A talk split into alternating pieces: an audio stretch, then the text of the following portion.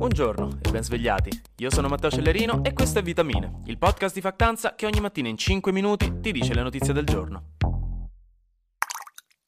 Se siete delle persone pazze lo saprete già, cioè se siete di quelli che di lunedì mattina rimangono ogni anno svegli fino alle 5 guardandovi la cerimonia degli Oscar con degli amici tutti a casa di qualcuno tra snack e peroni calde, no? Perché se siete così impavidi da rovinarvi completamente il ritmo circadiano di tutta la settimana, complimenti, mia madre non sarebbe fiera di voi. Mentre se semplicemente andate all'università, quindi oggi potete tranquillamente non andare a lezione, vi odio perché non è giusto. Invece, per tutti gli altri esseri umani, stanotte ci sono stati gli Oscar, la cerimonia più patinata e autoreferenziale dopo un qualsiasi onomastico festeggiato da Berlusconi, così mi piace pensare, che quest'anno non ha regalato sorprese. In realtà l'anno scorso Will Smith aveva dato uno schiaffo in diretta a Chris Rock e il giorno dopo non si era parlato d'altro. Stabotta non è successo nulla, quindi ci tocca parlare di cinema. Beh. Everything Everywhere All at Once ha sbancato vincendo 7 Oscar, cioè si può proprio dire che i premi li ha vinti tutti dappertutto e tutti nello stesso momento, tra cui miglior attrice protagonista e non protagonista, e a vincerlo quest'ultima è stata Jamie Lee Curtis, a cui mando un bacio perché la amo dai tempi di una poltrona per due, e anche miglior attore non protagonista. Poi niente di nuovo sul fronte occidentale, ha vinto 4 Oscar, tra cui miglior film straniero, Brendan Fraser, come da pronostico, ha vinto miglior attore protagonista per The Whale, e Pinocchio di Guillermo del Toro ha vinto miglior film di animazione. Poi vabbè, ci sono tutte le altre categorie di cui storicamente storicamente non frega niente a nessuno, che sono un'ottima metafora dei titoli di coda di ogni film, tra l'altro, perché sono quella cosa che guarda letteralmente solo chi sa di trovarci il proprio nome dentro e nessun altro, giusto mio padre quando vuole sapere i nomi degli attori, e lo sapete che è vero, oppure esattamente come ogni bambino a qualsiasi recita scolastica delle elementari, no? che viene guardato solo ed esclusivamente per diplomazia dai suoi genitori, perché se chiedete a qualsiasi altro genitore di classe di cosa parlava la recita, non te lo sanno dire. Comunque, se non avete ancora mai visto Everything Everywhere All at Once, vi informo che sembra che ora dopo gli Oscar lo ridaranno nelle sale, quindi insomma potete recuperarlo se volete. Ma passiamo ai noi alle cose serie, perché questo weekend molti poveri studenti di economia al loro primo stage da analisti sfruttati da una banca di investimento o da una società di consulenza avranno dovuto lavorare pure sabato notte perché negli Stati Uniti c'è stato l'equivalente di un colpo di tosse un po' troppo secco sentito in coda al supermercato durante una zona rossa ad aprile 2020. Perché la Silicon Valley Bank, la SVB, negli Stati Uniti è ufficialmente fallita e questo potrebbe essere un problema. Insomma, non sarà la fine del mondo, però non è una cosa simpatica, ecco, perché questa banca era la più famosa banca banca che lavorava con le start-up della Silicon Valley e per 40 anni aveva svolto un ruolo primario nell'aiutare e finanziare e gestire i soldi di moltissime start-up, ma soprattutto i loro investitori, quindi in generale per aiutarli a crescere. Questo weekend è fallita in quello che secondo gli esperti è il fallimento di una banca più grave da quello di Washington Mutual nella crisi del 2008. E ora moltissimi investitori e start-up miliardarie si ritrovano senza soldi perché semplicemente non possono più prelevare dai loro conti, perché la banca non ha più soldi, quindi le start-up non possono ritirare e non possono neanche pagare i loro dipendenti o ricevere i finanziamenti che gli erano stati promessi dai loro investitori. E conoscendo quanto sia importante per una startup avere liquidità, se non lo sapete ve lo dico io, perché la maggior parte delle startup non fa profitti, ma viene finanziata proprio mentre è ancora in perdita, per permettergli di creare una sua struttura economica solida per diventare profittevole, se gli togli i soldi in questa fase il rischio di fallimento è molto alto. E in casi come questo negli Stati Uniti esiste un ente governativo, che è la Federal Deposit Insurance Corporation, che copre con fondi statali i conti correnti fino a 250 mila dollari.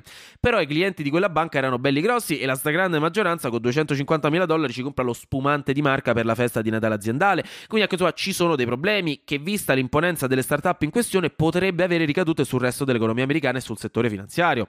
A quanto sembra da quello che è successo finora in realtà sembra di no, non ci sarà nessun Armageddon né altro, i mercati sembra abbiano tenuto bene anche perché era una banca in realtà piccolina. Però gli addetti del settore sono un po' rammaricati dal fatto che questa banca, che ripeto era piccolina rispetto ai colossi delle banche commerciali generiche, non esisterà più perché per 40 anni aveva avuto un ruolo centrale nell'aiutare proprio le start-up. E se vi state chiedendo perché è fallita, è perché l'economia mondiale nell'ultimo anno è rallentata parecchio, i tassi di interesse sono aumentati un sacco e molti clienti di questa banca avevano iniziato a ritirare i propri soldi per paura che potessero esserci problemi. E se la gente ritira i soldi da una banca, la banca va in difficoltà perché non ha più soldi, quindi altra gente ritira i propri soldi in una reazione a catena che poi alla fine ha portato alla crisi. Nello specifico, comunque, in realtà la banca è fallita perché aveva fatto troppi investimenti proprio sul settore specifico delle start-up della Silicon Valley, che finché come settore cresce tanto, tutto a posto, ma adesso che l'economia ha rallentato, non avere una diversificazione adeguata sugli investimenti ha portato appunto all'esplosione del tappo del vino rosso frizzante in frigo.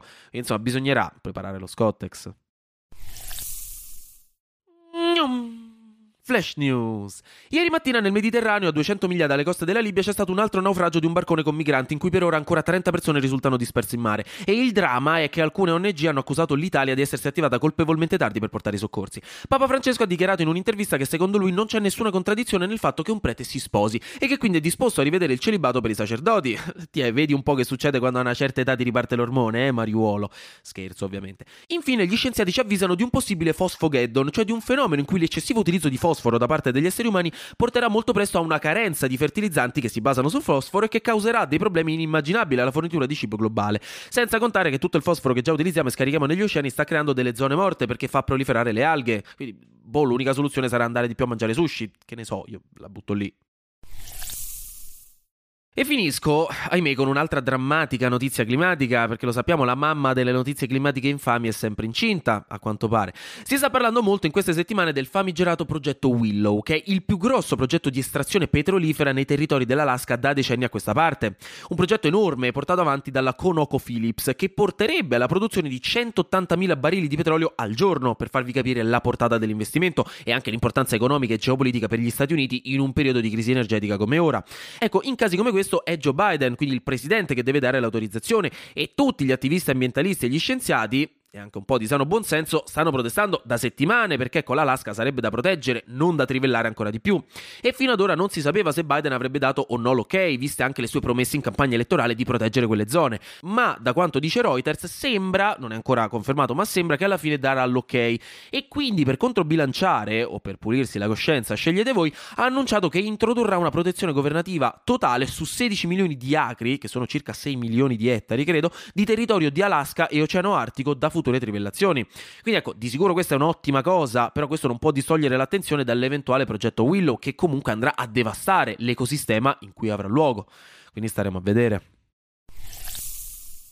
Comunque non so se avete notato che oggi la mia voce è più calda e suadente del solito e probabilmente semplicemente si sente meglio in generale su Spotify su tutte le varie piattaforme. Questo perché Uh, ho finalmente un nuovo microfono e sto utilizzando insomma un nuovo software per gestire tutto quanto quindi e, e, questo è importante nel senso fateci sapere dateci i vostri feedback se voi sentite meglio se vi piace di più se vi piace di meno insomma fateci sapere se lo preferite e per il resto, anche oggi grazie per aver ascoltato Vitamine. Noi ci sentiamo domani perché sarà successo di sicuro qualcosa di nuovo e io avrò ancora qualcos'altro da dirvi. Buona giornata e buon lunedì.